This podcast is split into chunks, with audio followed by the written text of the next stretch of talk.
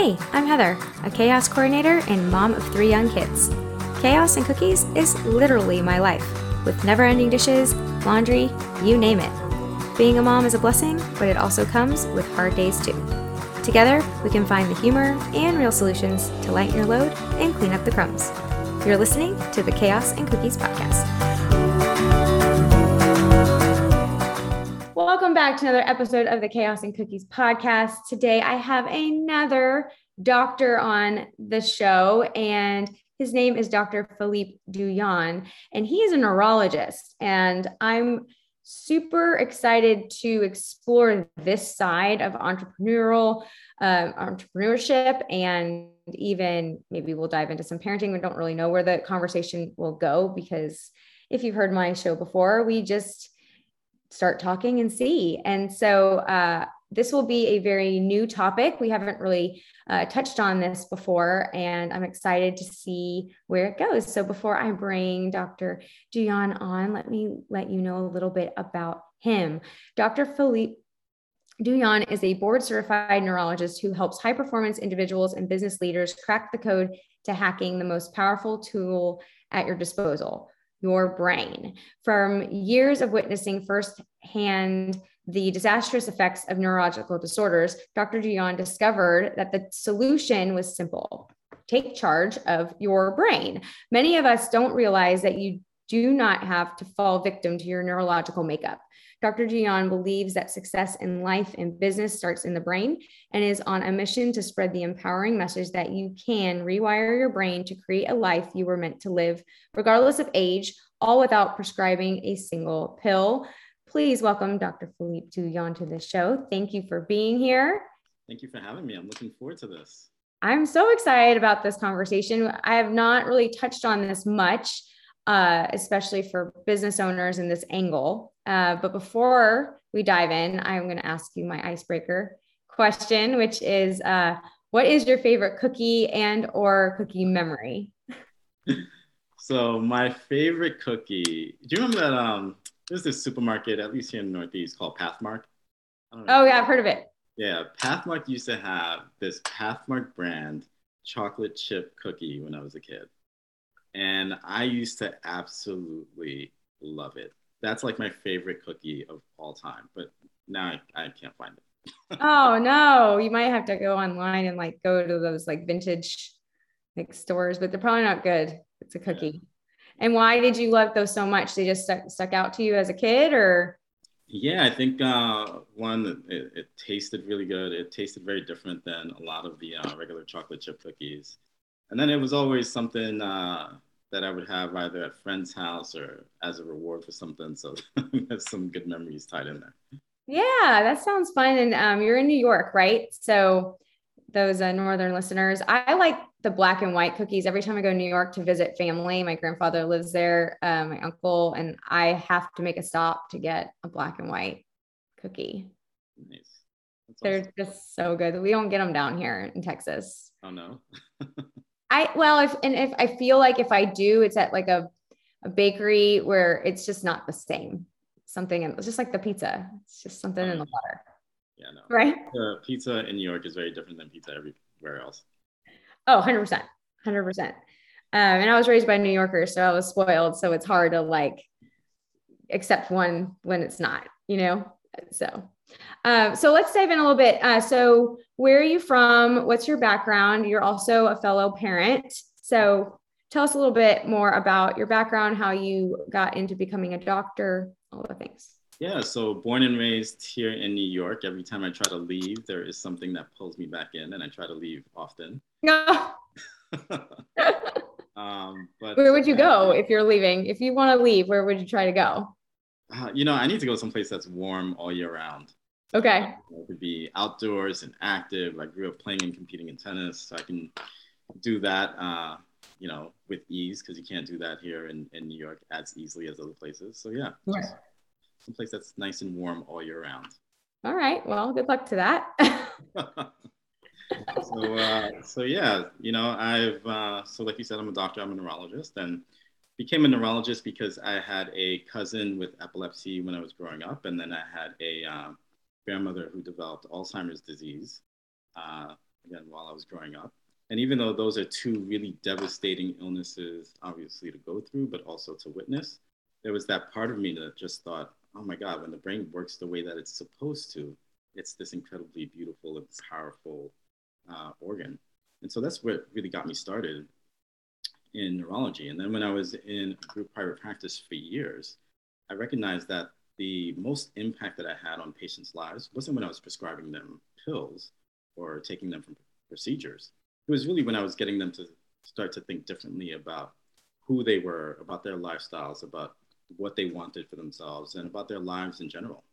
Um, and that's really when I saw the most significant change. And so that sort of uh, steered me more towards the work that I do now, which is more, I guess, in that sort of coaching sort of realm. Right. So you go from private practice to coaching. Yeah. And so, why did you want to focus, or what was your aha when you decided you wanted to work with business owners?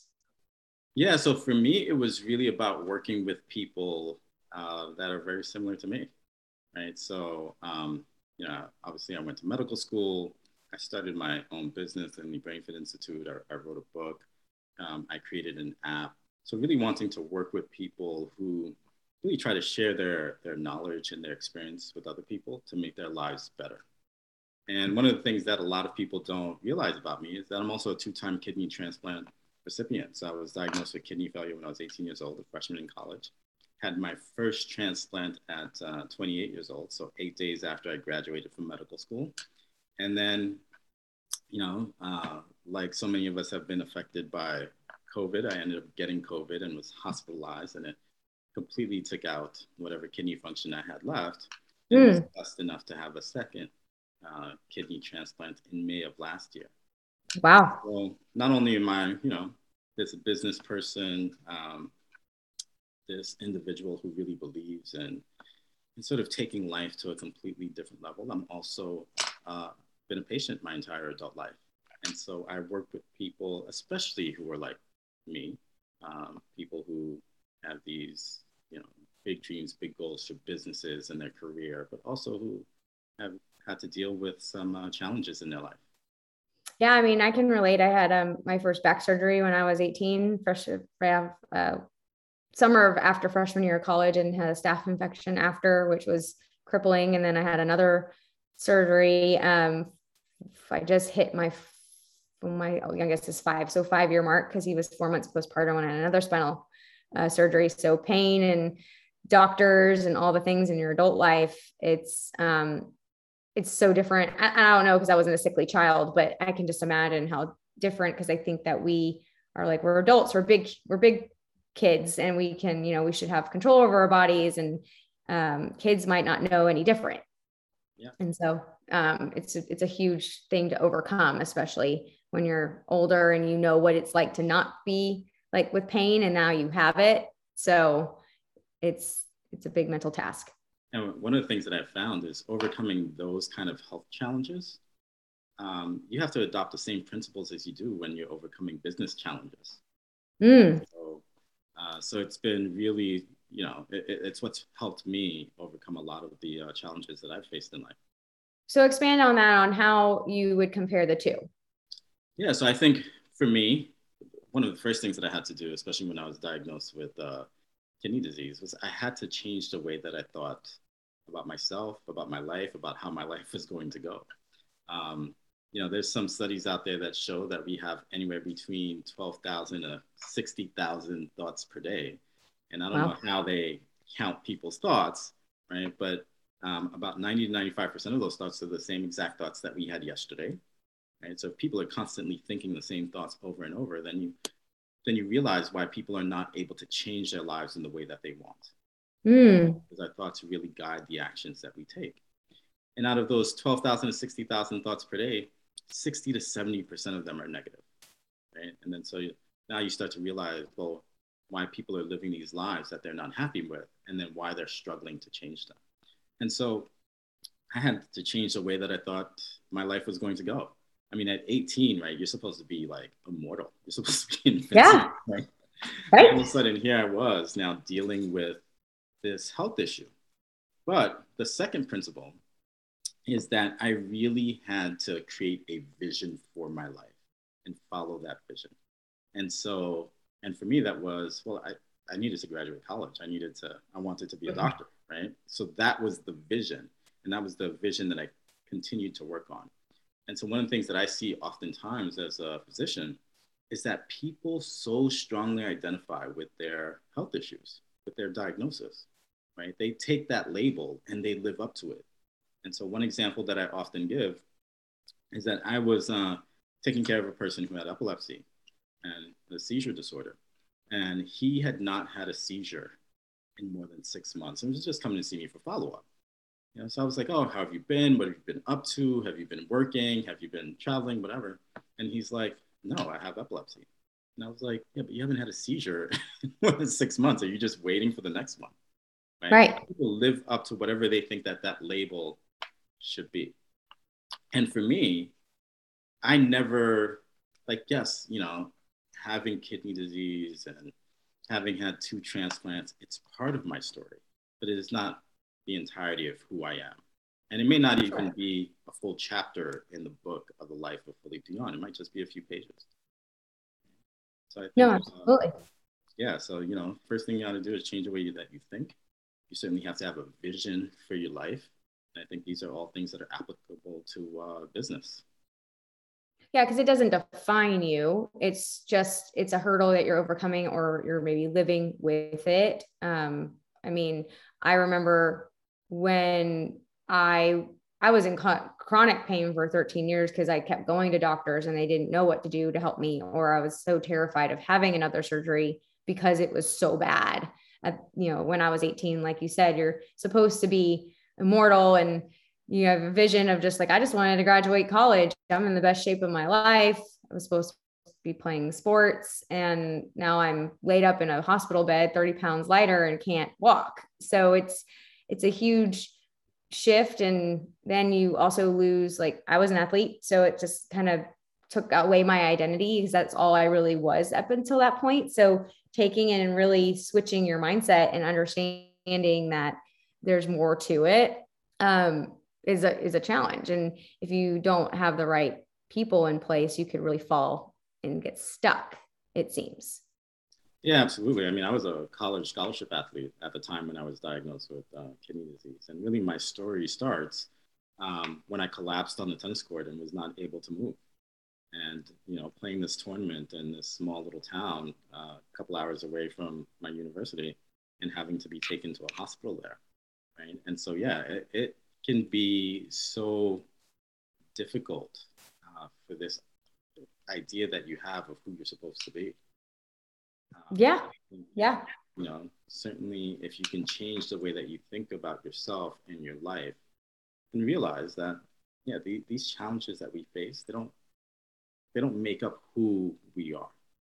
They're just part of our, our story so when you work with um, entrepreneurs and business owners do you dive into like those buzzwords that you hear these days like imposter syndrome or um, getting out of their own ways and hurdles to and so to help them free up something to maybe give them an aha moment or some sort of breakthrough uh, how do you and what kind of things do you run into and work through yeah so it really depends on what that person is going through, sure. Uh, you'll find that a lot of things keep people stuck.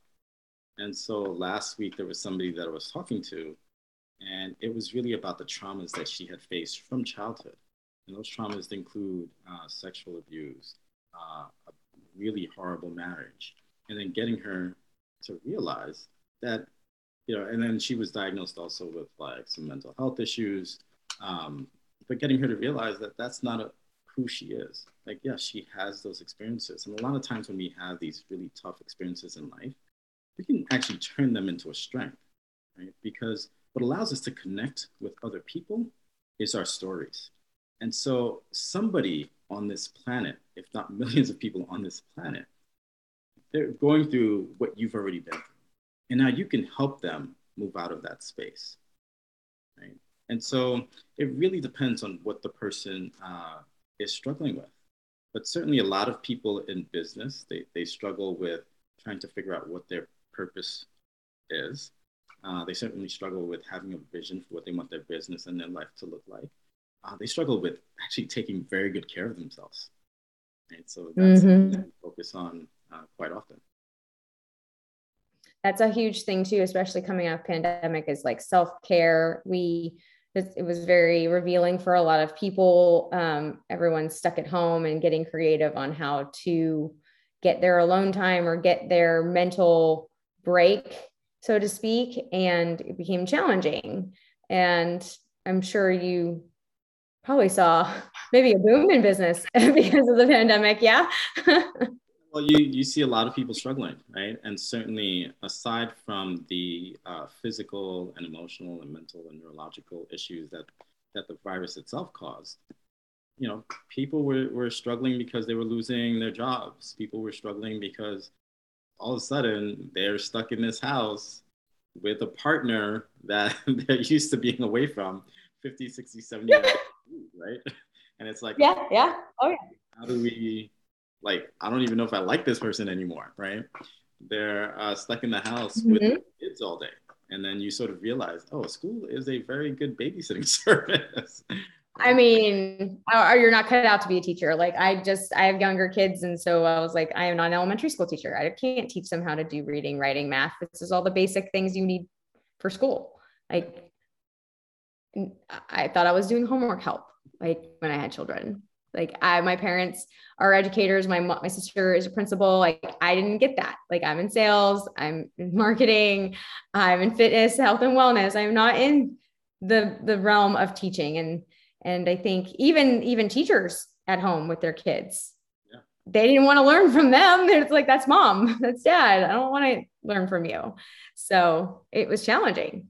Yeah so it was definitely challenging right? And then people felt like they couldn't even go outside. Um, and certainly right. you know trying to interact with other adults at least face to face was sort of um, out of the question. And so especially in new york it's running rampant up there. Oh especially in new york. Yeah yeah I mean, I was living in New York City in Manhattan at the time, where you know, even when you're living in really nice buildings, it's still one on top of the other, right? You're taking these uh, elevators that are packed, going to the different floors, and I was like, huh, mm. maybe I shouldn't be living here anymore, right? So, I, and I moved out of New York City as a result. Um, so yeah, it, it was a very challenging time, and that caused a lot of mental health physical health, and neurological health issues. Yeah, absolutely. And so, how can we rewire our brain for better health and productivity as maybe a leader or a parent? Like, how can we start that process?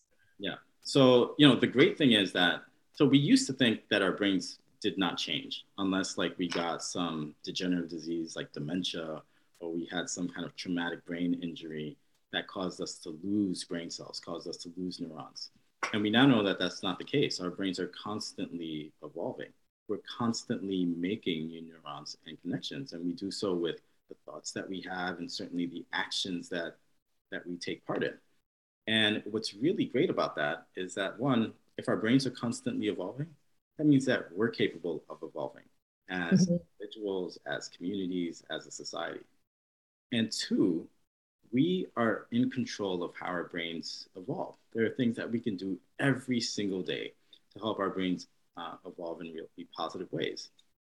One of the biggest promoters of neuroplasticity, which is your brain's ability to make new neurons and make new connections, it's your brain's ability to adapt and to learn and to heal for, from injury, is exercise. So, physical exercise is not just good for the aesthetics of your body, it's not just good for heart health, it's the most important thing that you can do for the health of your brain.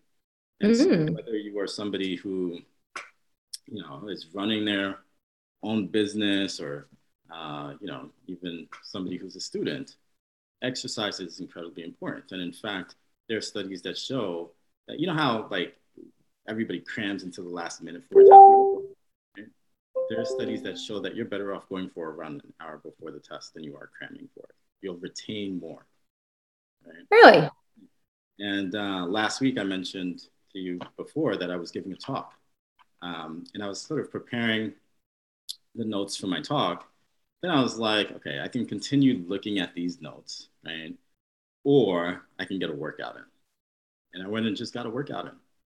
And for me, that really helped. Like I was able to sort of retain everything that I wanted to say and, and really engage in great dialogue with people. So exercise is incredibly important. Um, other things that people could do is constantly learn. Right? So I've seen people who they stay in the same job 20, 30, 40 years, and then they retire and they were doing fine up until they retire. And the moment that they retire, the signs and symptoms of dementia kick in. And that's because that they hadn't learned anything new over the last few decades. They were very good at doing that same job over and over, but it never required them to challenge their brains and learn anything new. So they weren't making new neurons and new connections. Right? So you always want to be learning something new. And you can be doing that by reading, right? Constantly uh, reading something. You can be doing that by surrounding yourself with people who don't think like you, people who don't didn't grow up like you. Doesn't mean that you have to adopt their opinions, but just learning about why they think a certain way, learning about their story allows your brain to make new uh, neurons and connections. You want to learn new skills, pick up new hobbies, learn a new instrument, a, new language. So learning is incredibly important. Sure. I mean, uh, they always say try to learn something new every single day. But also, you know, take note of it, right? You want to make sure that you're absorbing what you're learning. And I mean, the world's at our fingertips at this point because we have smartphones and everything is smart at this point. You can ask Alexa anything. I mean, my kids were asking her about the weather 16 times yesterday because they were waiting for it to rain. And I actually learned something because she's, I think, got tired of answering the same question. And so she, who's a, a computer, you know, said, Well, did you know you could tell the temperature by the crickets outside? If you listen to the crickets and you count how many chirps you hear in 14 seconds and then add 40 to it, that's the weather outside in Fahrenheit. I'm like, You don't say, Alexa. That's I didn't know that. I just learned something new. And so that's a fun fact. I mean, do what you will, but it keeps you like, and then you kind of wonder and it gets your brain moving and, and then you start thinking about other things, right? Absolutely. And so, you know, one of the things that people don't realize is just the importance of sleep. Because when you get into the deeper stages of sleep, that's when your brain takes the things that you have learned throughout the day and consolidates it into memory. So that's when you really start to remember things, right? And so, and so many of us are sleep deprived, and we really want to be trying to get that six to eight hours of sleep, because uh, that's what gets us into the really deeper stages where we learn things, where our brain cleans out the toxins that have built up uh, in them from the work that they've been doing throughout the day. Um, so sleep is also incredibly important. I learned that um, I wasn't sleeping a few years ago, which is so I started looking for therapy or trying to get that's when I started my journey on getting healthier and figuring out exactly what I could because I was being sleep deprived and learned a lot about how sleep is I mean there's a reason why sleep deprivation is a form of torture in some interrogation situations like it really messes with you if you don't get sleep. You're you're snippy you're you hold more fat on your body because you're tired and then you don't also heal and your memory sucks because you're not retaining and you're foggy and there's so much that's linked to exercise and sleep that it's so important. I am using this new app the sleep app called rise. I'm trying to be more of a morning person um, for those listeners that know i do not person never have never will that's what i say I'm trying very hard and it's slowly moving my bedtime back to an earlier time and telling me my melatonin window so then I can sleep and fall asleep. And it's pretty accurate. I'm pretty impressed. And um, I've noticed that the mornings I I haven't taken the, the leap out of bed, but I could if I, I was like, I could, I could get out if I wanted to, but then I'm like, man, so warm in my bed. So just taking that step, but I can tell that sleeping more and earlier is helping me gain my goal and using tools and things to learn and teach your body. So it can be taught. It takes time. Absolutely. Right. And and i think especially um, for so many of us who because of our jobs we've been sleep deprived or because of our trainings that we've been sleep deprived, we have to be incredibly conscious and mindful of our sleep habits and improving them, right? And uh, yeah, and there are all these kind of things and strategies that you can use to really help you get back to, you know, sort of a, a better sleep uh, situation for you. Yeah, I mean, so how how is your so let's go through your day. So how what's your practice? You're a parent. You've got two boys. Um, they're they're almost, I guess, at the age where they're going to be like not interested in hanging out with parents anymore. I mean, my nine year old's slowly, or he's almost nine, slowly starting to just peace out on me. And I'm like, oh, so I'm sure 10 and 12. Yeah. So, you know, the good that, that I've always been an early riser. Okay. Stems from my days of tennis training because that's when I would do a lot of my tennis training first thing in the morning. And so I've sort of carried that uh, with me. And my boys are early risers. Mm-hmm. My kids are too. and so a lot of times we'll uh, wake up, and one of the first things we'll go do is we'll get a workout in. Uh, and, well, and by workout I mean like we'll go play basketball or something. Sure, sure. Like you move your body. So we we move our bodies, um, and we'll have fun doing that. And then the rest of the day with them is a challenge of getting them off their devices. And, and you know um, getting them to read or maybe reading with them or talking to them about life talking to them about uh, the brain and the power of their thoughts and all of this stuff. So yeah. Yeah it's challenging because kids look at you like 16 ways like what do you want to talk about like i just want to go watch youtube or i just want to go play my nintendo you know yeah so and you know a lot of times it's about setting those limits and then i'm just like we're going out they're like, oh, we don't want to go out. Oh no, but we're going out. Just to right, uh, right. Because it's you can't get stuck in the house. Like I tell tell mine, it's it's like you got to get. You, I'm a big routine person, um, and I'm you know trying to keep them off their devices. I mean, I took a child class, like child parenting class, a few years ago, and they said that like a boy's brain isn't well developed until like eight, and so you should introduce uh, video games before eight years old because it helps like it hurts their math skills. I have no idea if that's right or wrong. I mean, you're a brain expert, but um, I waited till he was eight to get him a Nintendo, and now he's addicted to it. and he can't get off of it. I mean, it's Mario Kart, something crazy, but um, but then I get on it. I'm 37, and I it's kind of hard to get off. Well, you know, the interesting thing about kids' brains is that essentially for the first seven years of their lives, um, the frequency that their brain operates at is called theta frequency. So it's a much slower frequency. And it's the same frequency that we see when hypnotists are essentially hypnotizing people. And so what that ends up mean, meaning is that brains are, uh, kids are essentially just absorbing everything in those mm. seven years of life. Right? And so, yeah, you want to be very mindful of what you're exposing them to yeah yes they they know everything and all things and then it's interesting on how things come out later um, i mean i've got my five year old who's talking about things that happened when he was four didn't even think of anything and then he just starts talking about it and i don't know if he's getting it from his brother and sister or it's things that are um, coming to the front frontal lobe or however that works to where it's like he has memories now or he can't tell if they're memories or dreams. And so it's interesting to see what's been coming up and clearing it up or no, or oh, okay, that's interesting. Maybe that is something, you know, it's, it's, they're little sponges. Yeah, absolutely. So, yeah.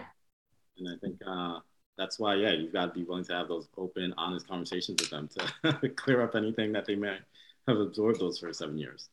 Yeah, and that's difficult as a parent, right? Because you take their age and you take what they what what they know to be and then you try to explain it to them. I tried I've learned that lying to your children it's not the best it's it's just a terrible idea. The best way is to try and explain it to them in a way that and use words that they know, but honesty is the best policy because they'll sniff it out or they can always tell when you're tiptoeing. And let i mean obviously you use words that are appropriate for their age to explain it to them. You don't just like get it on the nitty gritty and tell them. Can then they go to their school and tell their friends.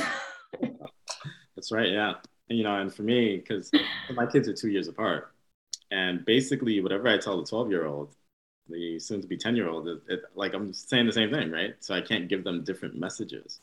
Um, and so you realize just how much the younger one is really picking up and sort of advancing uh, because they're taking in what their older sibling is taking in. Oh, yeah. Mine are, my oldest is three and a half years from my youngest. So it's, and then there's two years and 18 months apart. Like they're very close in age. So you see they're a little bit distant, far behind, but my third kid is like, he he's way advanced because he just watches his siblings and I feel like he's exposed to more because they're exposed to more because of the age limits. Yeah. I mean those yeah, I remember the first time I had like conversations about sex with my older one and I'm like oh, the younger one, you got to come in here too. Like we're just right, right.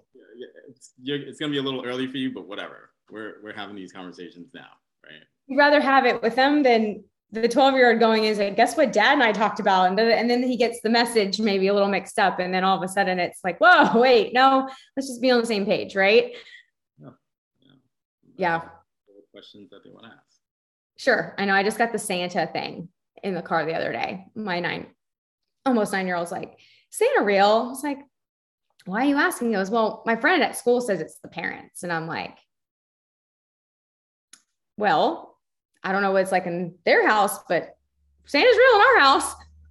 like, uh, I got your brother, I got your sister in there, but you know, those hard conversations happen. And then I had another one. Oh, my daughter, who's seven, came and we're at Halloween time at the time of this recording. And she's like, My friend's parents don't like, they don't celebrate it because it's, you know, it worships the devil or something. And I'm like, I don't think that, and I know her parents, I'm like, I don't think they phrased it quite that way but um, some don't because it's just a different type of holiday and they probably just stick with the cake like you know but you you get the filters from everyone and then you have to just decipher it a little bit yeah eh, you know having kids is i don't think there's any you know manual that accurately prepares you? No. Hell, heck no. Know always just doing the very best that you can. Yeah yeah. Well is there anything that you can leave us with on maybe ways that we can either help i want to say mitigate the obsessive thoughts and things like that? Like my daughter for instance she has major anxiety. Um, it used to take me an hour and a half to put her to bed and they're in therapy the kids are in play therapy and that seemed to help and i noticed that when she doesn't go maybe because the therapist is on vacation or there's a conflict, uh, she doesn't do as well and it comes back or she's easily triggered. And now it's gotten to where I only have to go like in and out of her room maybe six times when I'm trying to tell her good, good night. But she asks me the same question because she's having these obsessive thoughts. And so, how one can help head that off? Yeah, I think you know, regular exercise is really great for anxiety, uh, for obsessive thoughts. It really helps to break up those patterns. You know, I tell people all the time that anxiety starts in the brain, but then has physical manifestations, right? Um, you may feel like your muscles get tight, your your heart rate increases, your breathing can uh, increase, and so. But those are the same symptoms that we get when we're exercising on a regular basis.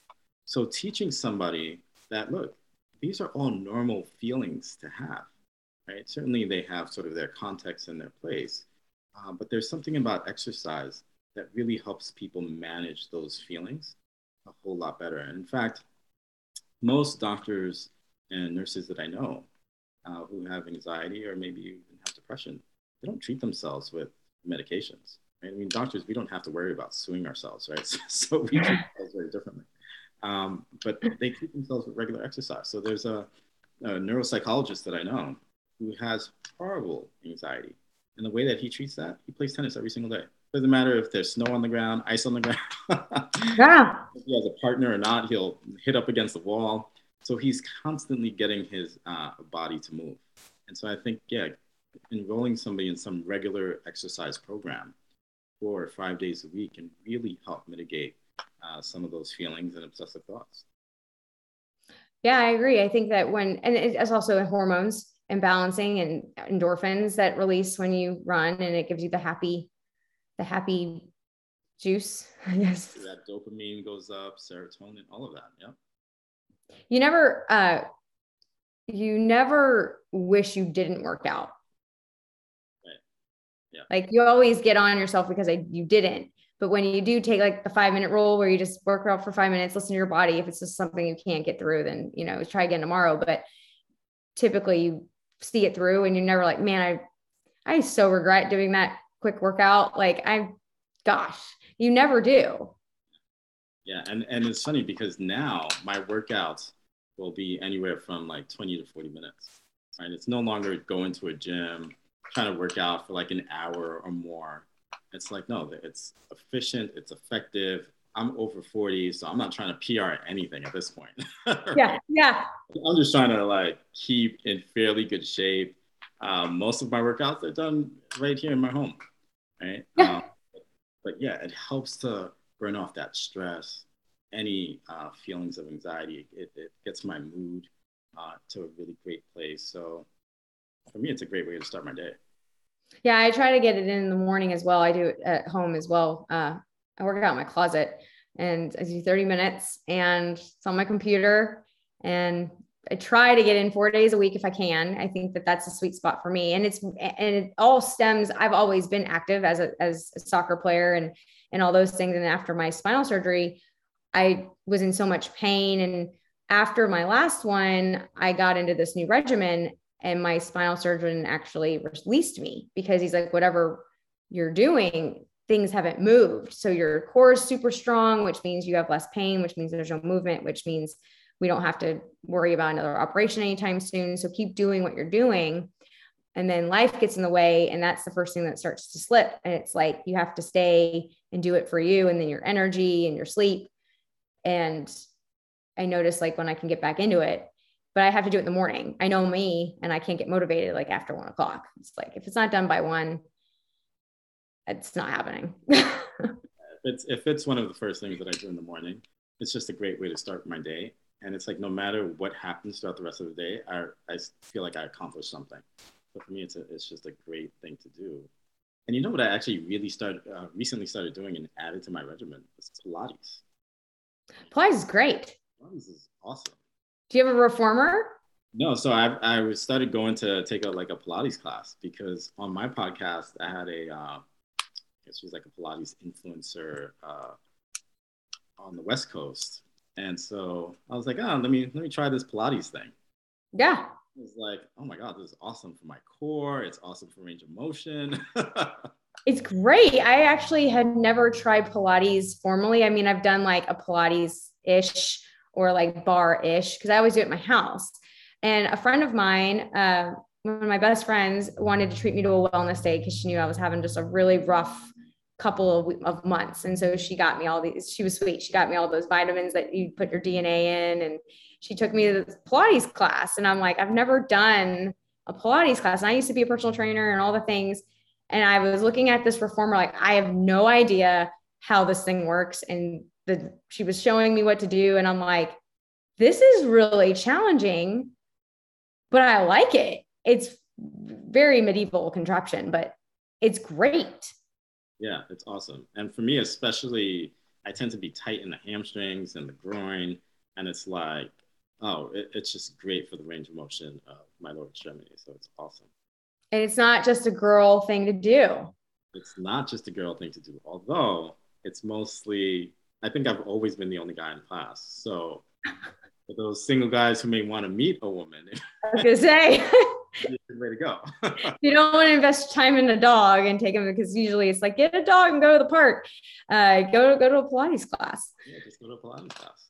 Yeah, no, um, that's that's funny. Um, well, how can we find you and follow with follow you and and get more tips? Because I think that you've touched on stuff that we all hear about, but really have been able to dive in deeper and explain more um, and it was great. It's a great uh, conversation.